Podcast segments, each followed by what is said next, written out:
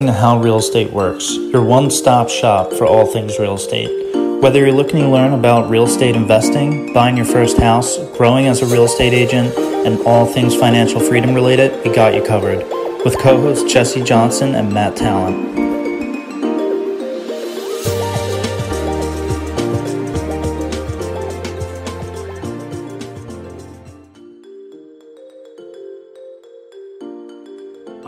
Episode three. Really excited to have Tom Dilsheimer on.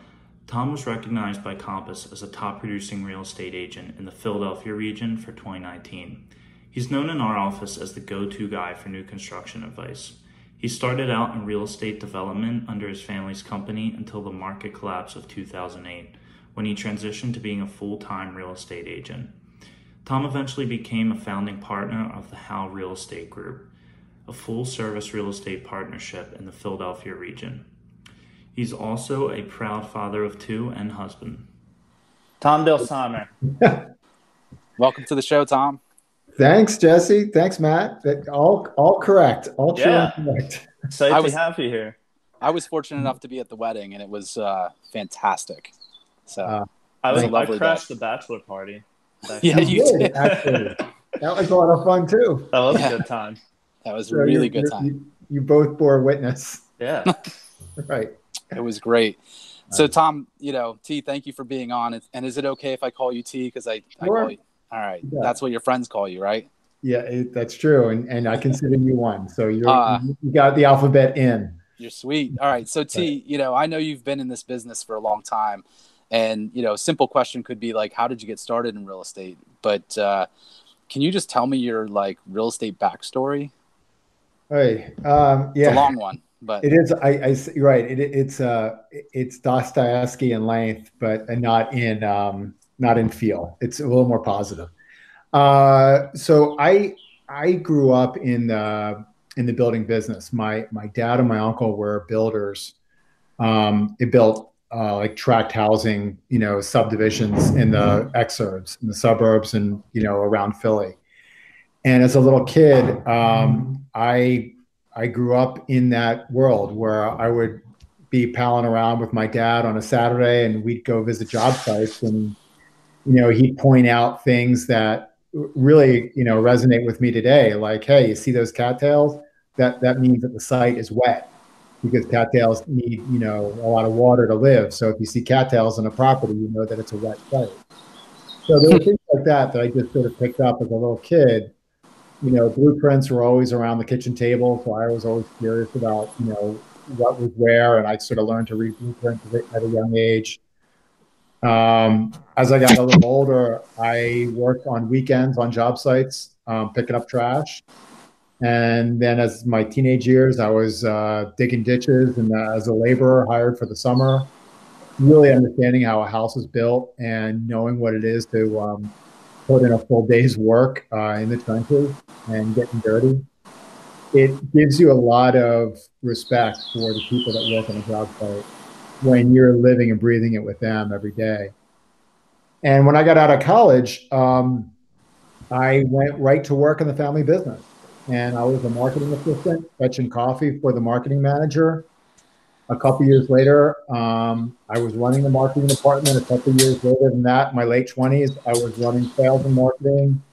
And we were delivering 200 homes a year over four or five job sites.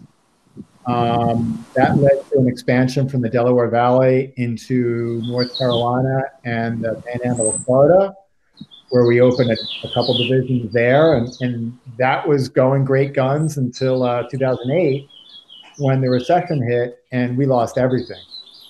And uh, I sort of pivoted after kind of going, oh, geez, what are we going to do now? And um, put my, my real estate license, which I've had since 1994, I uh, put it to use and I started working selling real estate. And um, I was fortunate enough to um, have a successful second career that led me to start How and join up with Jesse and um, and join up with Compass. Well, I think it's really interesting, Tom, that you went from, you know, basically being, you know, picking up trash to digging ditches. You know, you've you lived the entire, you know, cycle of of the construction business, and and the real estate business. Um, very you know very impressive amount of homes that you've seen that you've seen transfer hands and uh, mm-hmm. but you know you talk about the trans you know going from being the builder the developer to being a real estate agent. T- talk talk to us about that transition. So 2008 right. 2009 it's a great time to get into the real estate business right? Right exactly. So i you know i i really was kicking and screaming. I, I didn't want to be a real estate agent. Um, i um, I sort of fell back into it. Um, a friend of a friend asked for advice on their troubled new construction site, and I gave it freely. And this guy said, "Hey, you know, I want you to help me sell my project. Can you can you do that?" I said, "Sure. Who's you know who's repping it?" And that's literally how it happened. Uh, I worked um, to sell his project, and found that my, you know, I I had always been on the the builder's end, always been on the sales end so real estate agents, while they're always really important to the process, you know, for me, I never identified as a realtor, so I always thought, hey, that's not really what I want to do. You know, I'm more on the build end.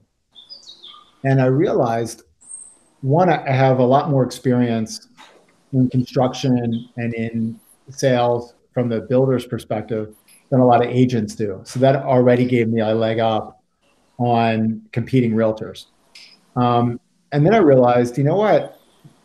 This is um, you know the experience that I have from being in the building industry for 20 years can really help me counsel buyers and prospects who are interested in new construction or otherwise. So the transition was actually a lot smoother than you would expect because I already had this, this body of knowledge from being in construction and development for a couple decades. So um, as you're building your real estate business, um, what was the you know talk to me about like the first couple of years in the business. I mean clearly you you, you just said that you you brought on a uh, new construction thing you uh, a new new construction site that you were repping. But how was that transition? You know, how many years did it take for you to get like you're on your feet and get get a business going?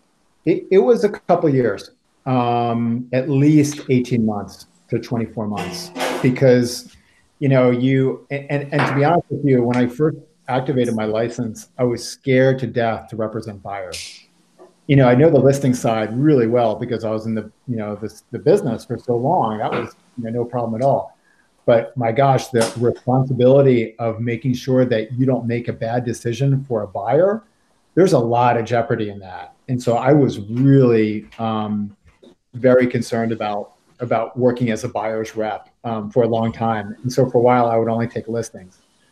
But as with anything, you get familiar. And, and really, it's not a quick business. You know, you say, how long did it take you to get started? It took me 18 months or 24 months because you're planting seeds with people. You know, you're, you're saying, hey, I can help you. And maybe they don't need the help today or tomorrow. But if you stay in contact with them and are helpful for them in giving them market updates and where their property sits in their neighborhood or sending them potential listings that they might have interest in if they're going to buy. All, all of a sudden, they start to trust you. And then when it is time, you're off and running. That's a slow start, a slow process. Thanks for sharing. Mm. Yeah. So, Tom, you generate a lot of new develop like new development business for our company and I think you're known as like the new construction guy. So, mm. Did you already have that network in place from when you had the development company that you owned, or was it hard to grow that side of the business? You know, it's funny. I, I had zero network locally uh, when I started in 2009 sure. as a real estate agent because all of our business was in southern Chester County, outside of Philadelphia, and in the state of Delaware, in New Castle County and Kent County and then more recently in the 2000s, we were in North Carolina. So I had developed all of these contacts and all these builder relationships with, you know, uh, suburban and ex-urban developers who are nowhere near Philly. I mean, you're talking, you know, the Route One corridor down Southern Chester County from Kennett Square to Oxford, and then you're talking, you know, Delaware, or the Route One superhighway corridor that goes down to Middletown and Townsend and Dover and below, there's no crossover to a local, you know, Philly builder. So when 2009 hit, I went, great, I've got a Rolodex full of, of great builder clients that I really that serve me nothing. Yeah. because I'm not operating in those markets. I want to stay, you know, local and close to home, which is, um, you know, in the Philly area. So literally, I um, I sat down one day with a friend of mine who was um, he was in finance and and he's sort of like uh, he knows everybody, right? Mm-hmm. So I sat with Josh for two hours, and I I said I want to know everybody that you knows, you know. And I took a yellow legal pad and I I listened to him and I wrote down names and contacts for two hours of just everybody that he knew. And they were apartment developers, new construction builders, little guys, big guys, you know, companies, anybody and everybody. And then, you know, the height of the recession, 2009, nobody was hiring. And I knew that. So I literally called every person on that list and said, I'm not looking for a job. I just want to talk to you and understand where you think the market is and where you think Philly is heading from a development perspective. Did you hear me? And they said, Great, come on in. We'd love to chat with you. So, literally, for the next six months, twice a week, I'd have interviews. And after six months, I knew everybody in the landscape. Wow. Mm-hmm. Sounds like how a lot of people start out. Um, mm-hmm. Even though you weren't doing like traditional cold calling or something, you were still you still have to go out and network with people, and that's the whole business of being a realtor. Um, yeah. So when you're brought in as an agent on one of these projects? How early are you brought in? And what's kind of the process? Do you help with mm-hmm. pricing and design and those ty- types of things? I certainly have, uh, depending on the project. Um, ideally, you want to come in early because you, you, want, as a real estate agent, you want to be able to counsel the seller and say, hey, you know, here's where the property is located. This is what you're thinking of building you know, hey, it's a good idea or it's a bad idea based on what's sold recently, what the comp comps are, and that sort of thing. So the earlier you're in, the better conversation you can have about what the market is is lacking and where you know this project can make a difference. Um, so a lot of times it happens that way, where I come in real early, it really gets in the planning stages. Other times, though, um, I'll get a call or I'll reach out to somebody when the project has stalled and they haven't sold anything in nine months, and they go, "What like what can I do? I'm I'm floundering," and then it's a, a very different conversation about sure. you why we, we why they missed the boat and what we can do to plug the hole and get things running again. Sure. So that obviously presents like a lot of different problems with new construction. It's a whole different animal than traditional buying and selling. So, mm-hmm. what are some of the the problems that come with listing new construction and selling that. Right. So new construction is a tricky animal, um, and I like to say that uh, a, a good new construction agent will positively kill it in the resale environment, whereas a good resale agent yeah, might not do as well in new construction. And the reason is simple. With new construction, you, don't have another option if the, if the buyer doesn't like that house. With retail, you can say, "Hey, okay, you don't like this house? We'll go down the block, or another neighborhood, or whatever. We'll we'll find what you're looking for." With new construction, that one singular property has to fit with that buyer, and if it doesn't fit, it's a salesperson's job to explain why it does fit. Mm-hmm. Meaning, you know, you, you have to be able to to um, convince a, a buyer that that new construction property is the best one. Um, so it, it requires a, a, lot more um, preparation when you're a new construction agent. You have to know your product super well. You have to know the floor plan well and walk through it mentally if it's not yet built. Understand its strengths and its weaknesses. So if a buyer says, "Well, I don't like the way that laundry room is," you, can, you have a report immediately instead of being caught flat-footed. Um, you have to know your competition a lot better. So when they say, well, you know, I think it's too expensive, you can say, well, but all the features that we're including for this price are lower at the end of the day than the competing project that's, you know, down the street because they'll do all the, you know, add-ons as a la carte and then it's much more expensive. So you have to prepare a lot better and a lot when you're doing new construction. Um, and you really don't have a plan B if your buyer doesn't want to buy. So you have to convince them that it's worth the, the buy. Sure. Yeah, I know I've I've helped you out on the Otto before, mm-hmm. um, which is a, I think it was 20 units on the first phase. And mm-hmm. when I walked into it, it was like all studs. I couldn't tell which was a one bedroom or a two bedroom, and uh, you just you came in, you knew every layout, where the kitchen was going to go, everything. Mm-hmm. So it is a lot of preparation, knowing to walk into a room with just studs and be able to paint that picture for the buyers. Yep. You have you have to be eloquent like Tom is with the with the English language. Yeah. Uh, so uh, since since you uh, understand the problems in new construction, mm-hmm. I'm going to hold your feet to the fire. Let's talk about the let's talk about the Otto Brewery Town. You okay. Know, tell us tell us about the project and and and also tell us what's happening in Brewery Town right now. Um, sure. You know, it's actually I have to say before you go, I love this project. I it is one of the coolest buildings, but I'll, I'll let you talk about it. Uh, okay, so the Otto uh, Brewery Town, ottobrewerytown.com, is uh, an amazing um, project of two large buildings that frame a central courtyard um, at 31st and Jefferson Streets in Brewery Town. So it's an up and coming neighborhood, and there. I, before we started the project, there were no buildings of scale, new construction buildings of scale uh, in this neighborhood. Um, there's certainly lots of new construction, there continues to be, but most of them are single row houses or small, you know, condominium projects where it's two or three units, you know, like a duplex or a triplex. So there was some audacity on the part of the developer to envision uh, a, a, project this grand. Um, it was broken into two phases. The first phase is 20 units, as, as Matt um, pointed out. The second is 32 and the the first phase is complete. The building is up and we have two units remaining before we sell out. The second building is under construction. The uh, foundation is just going in now. So we're looking at deliveries a year from now. Um, and it, it, it's exciting because it offers a buyer a different type of lifestyle than they would get if they went with uh, a brand new row home because it's a large building, you have secure entry, it's elevated.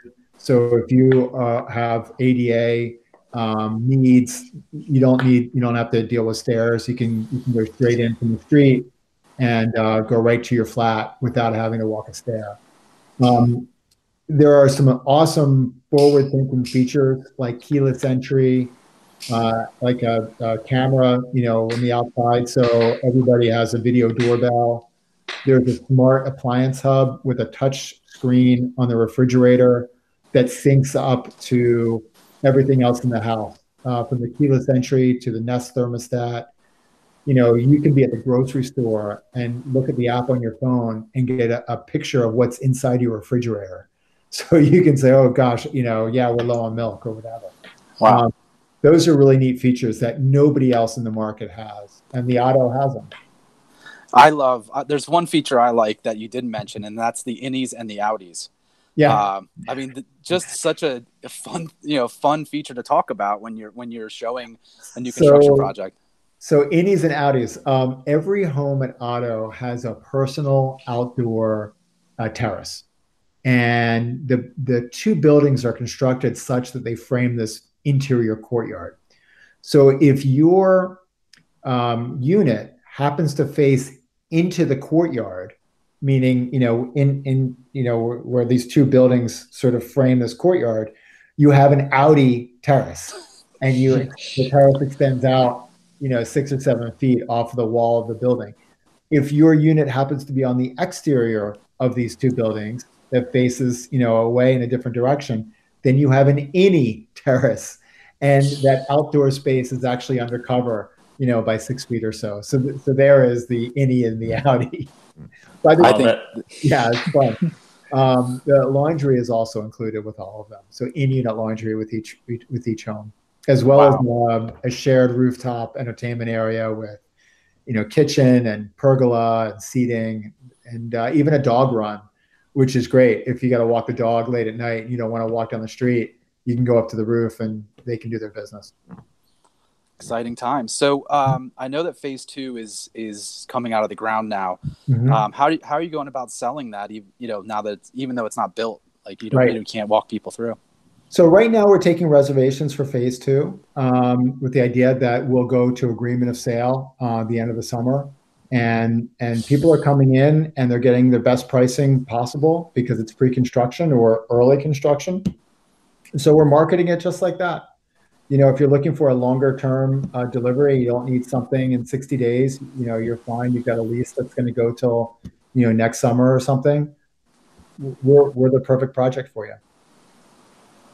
That's awesome. I think it's a great place to invest too. I think it's Brewery Town is really in the path of progress and over I'm excited to see what will happen in the next five to ten years there with all the commercial business that's coming in. Mm-hmm.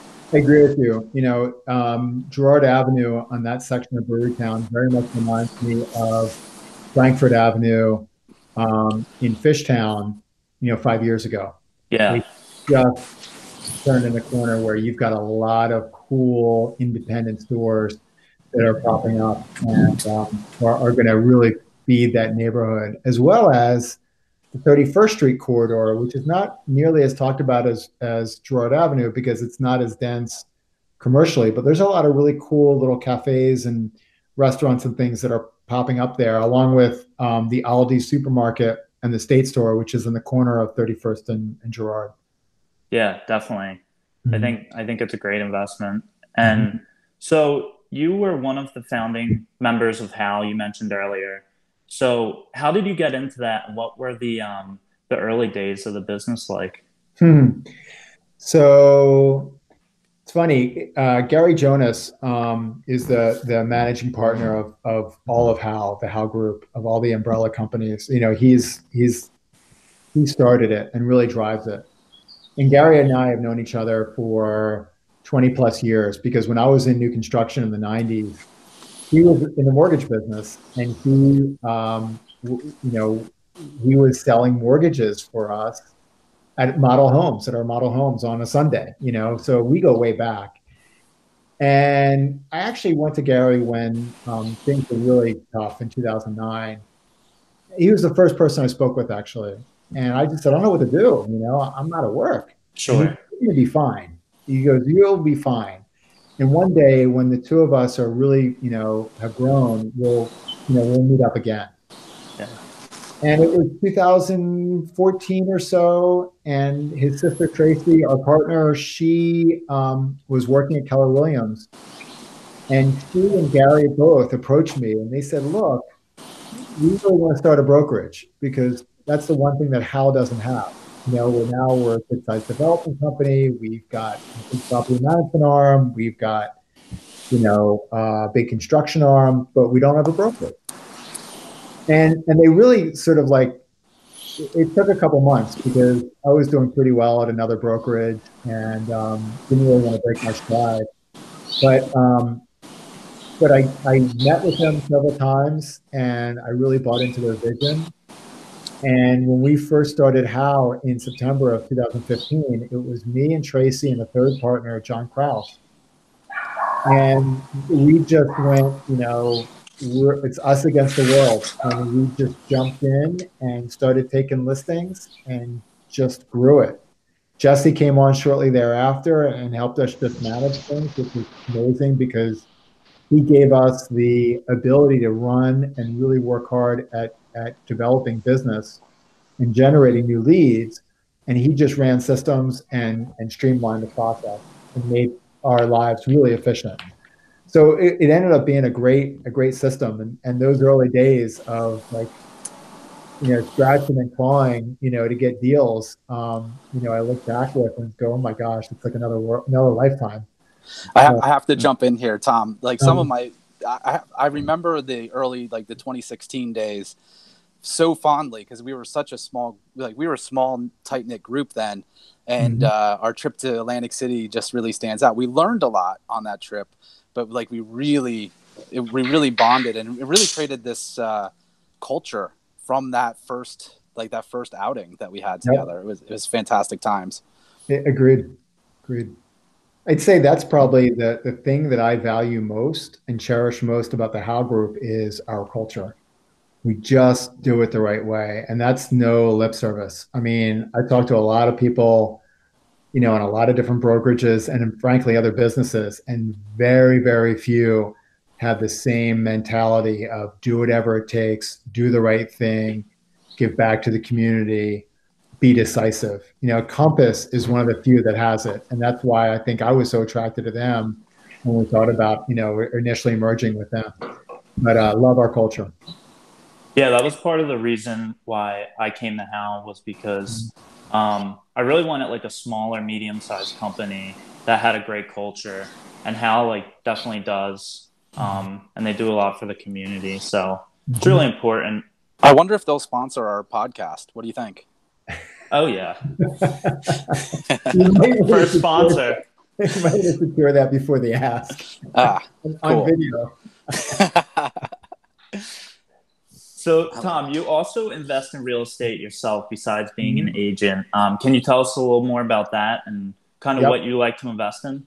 Sure. Um, so my my personal investment strategy is um, I, I share it with clients who are looking to invest in in you know with similar product, of course. Um, so for me, investing is a numbers game, meaning I want to have a property that, and we're talking about rentals. I want a property that is going to have as as wide a um, cast, as wide an appeal as possible, so that as many people as possible would consider renting it. Um, meaning, I don't want you know a super high end place that only a handful of people can afford. I know that works for some investors. It's not my my gig. Sure. What I want is, you know, a property that's well located, that's in good condition. It's not too fancy. It's practical. It, it is going to appeal to a wide variety of people because I know that the more appeal my property has, the more likely I am to find a tenant, the less likely I am to have it vacant. And that's all it is. It's it's keeping it occupied and, and keeping it cash flowing. So my advice is I'd much rather go after sort of the plain Jane property that has, you know, three bed, three baths in good condition than this, you know, the fancy, you know, one that, you know, has too many bells and whistles and, you know, is, is going to be really expensive and only a, a small segment of the market can afford to rent it. Yeah. That's my basic strategy. Oh, yeah. I think when like we fall on hard economic times, people tend to move out of those A class properties that are super nice into the B class properties like you like to buy. So there's Mhm. only more demand when we fall on hard economic times, it seems. Yep. Yeah. Yep. Agreed. So is it all single family or is it all multifamily that you like to invest in? Most of it, um, it's a good question. I, I really, um, I, I don't like single family houses per se. hmm because I think that when you get to a certain size, it there's um, a cap that you'll see on your rent. Um, meaning that if you're uh, you know a four bedroom, 2,500 square foot house, you know you're going to get let, let's say on the main line you're going to get um, three grand. Well, if you're a six bedroom house that's 4,000 square feet, you're maybe going to get 3,500. It just you end up sort of capping out at a certain dollar range, no matter how big your property is. But now you have increased maintenance, you have increased taxes, and upkeep if it's a larger property. So I like to keep the properties manageable and small. Sure. Um, I find that that um, duplexes are great, you know, triplexes are great in the city. I, I also find that a smaller, sort of manageable duplex in the burbs is a really good investment because you can max out how much rent you can get based on your square footage and you have less maintenance issues because you have a smaller property. So that's sort of like a sweet spot I like to go after. And you know, I'm very strong on the Eastern Main Line, and I and there are pockets where I know like a handful of streets in Merion, a handful in Bala, a handful in Ardmore, that I just know when properties come up on those streets, they're perfect because they're three beds, they're two baths, they're 1,700 square feet, and I can rent them all day long because you know, a single parent who has a child that needs to be in Lower Merion or a divorcee, it's going to be ideal for them. And there's no sort Right. shortage of that. So that's sort of how my my strategy plays out. Huh? You'll have to tell me those uh, those streets after the show so I can I can hop on them. My pleasure.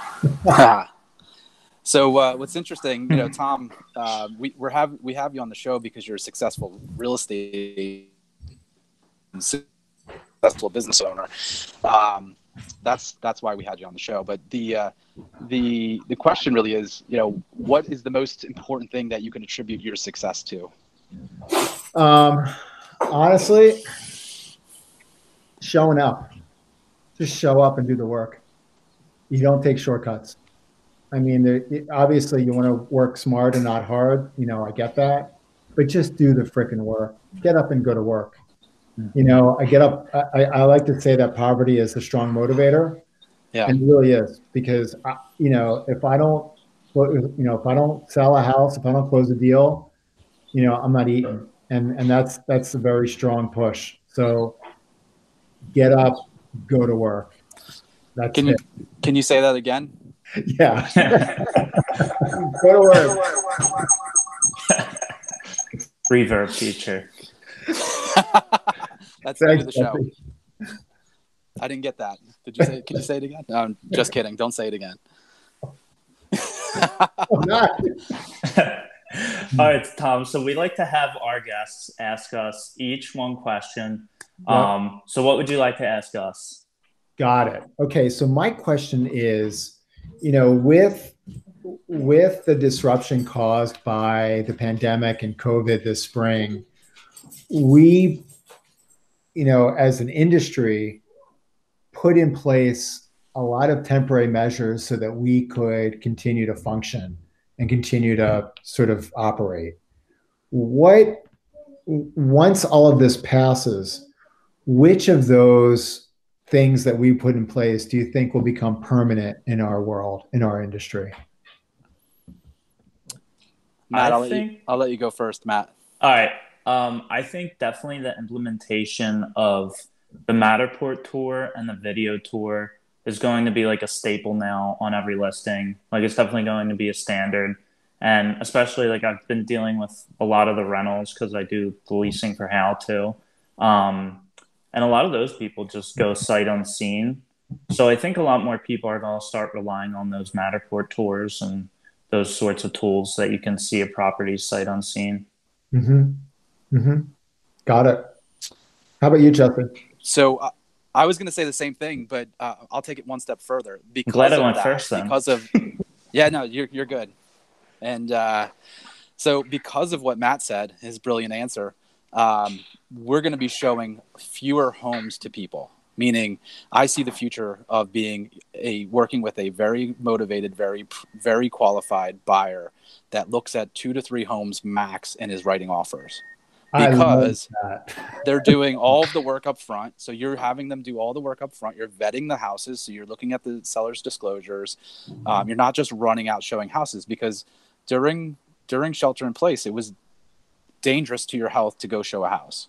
Mm-hmm. Um, I still believe that interaction. Many people will still have that. Um, uh, I saw it as you know that anxiety. Um, I forget what the term that I saw used, but it's reentry. Yeah, reentry anxiety um, mm-hmm. um, is a real thing. I, I, talked to a friend this week. She is having legitimate reentry anxiety, and she could potentially be a home buyer. And she right. and so I do see that as we're going to show fewer houses, but we will be more effective, and we won't be wasting time showing houses that you weren't going to buy anyway.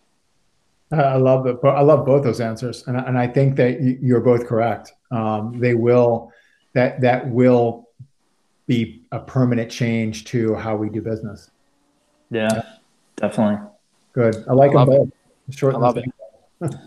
All right. Well, thank you for coming on the show. We appreciate it. And uh, where can people find out more about you?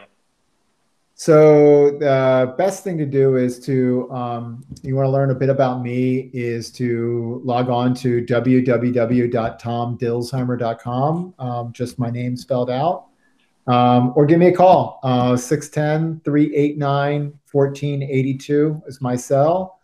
Um, pick up and, and let me know what's on your mind. You know, for me, it's important to listen first and understand what's important to you as a client uh, before I, I say much. And, and then once I understand what, you know, what the, the goal is, then we can get to work. I, I do, I do have to mention that he's a happily married man. You know, I know there's a lot of women who He may look to our good on video, so but he's taken. he is a very he's taken. right. Oh, I, I also got to say, um, you know, certainly find my Instagram uh, handle, Tom Dilsheimer Real Estate, uh, or Facebook as well.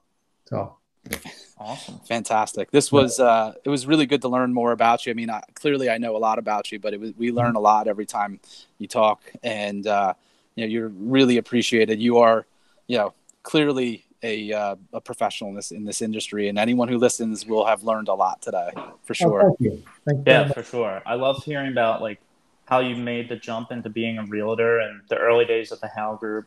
It's all awesome stuff. Thank you. Well, I, I appreciate the opportunity to to be on the show, and uh, yeah, I, I love what you guys are doing. Great stuff. And and you were the first first one to ever get the real estate reverb. Yeah, first and last. Great.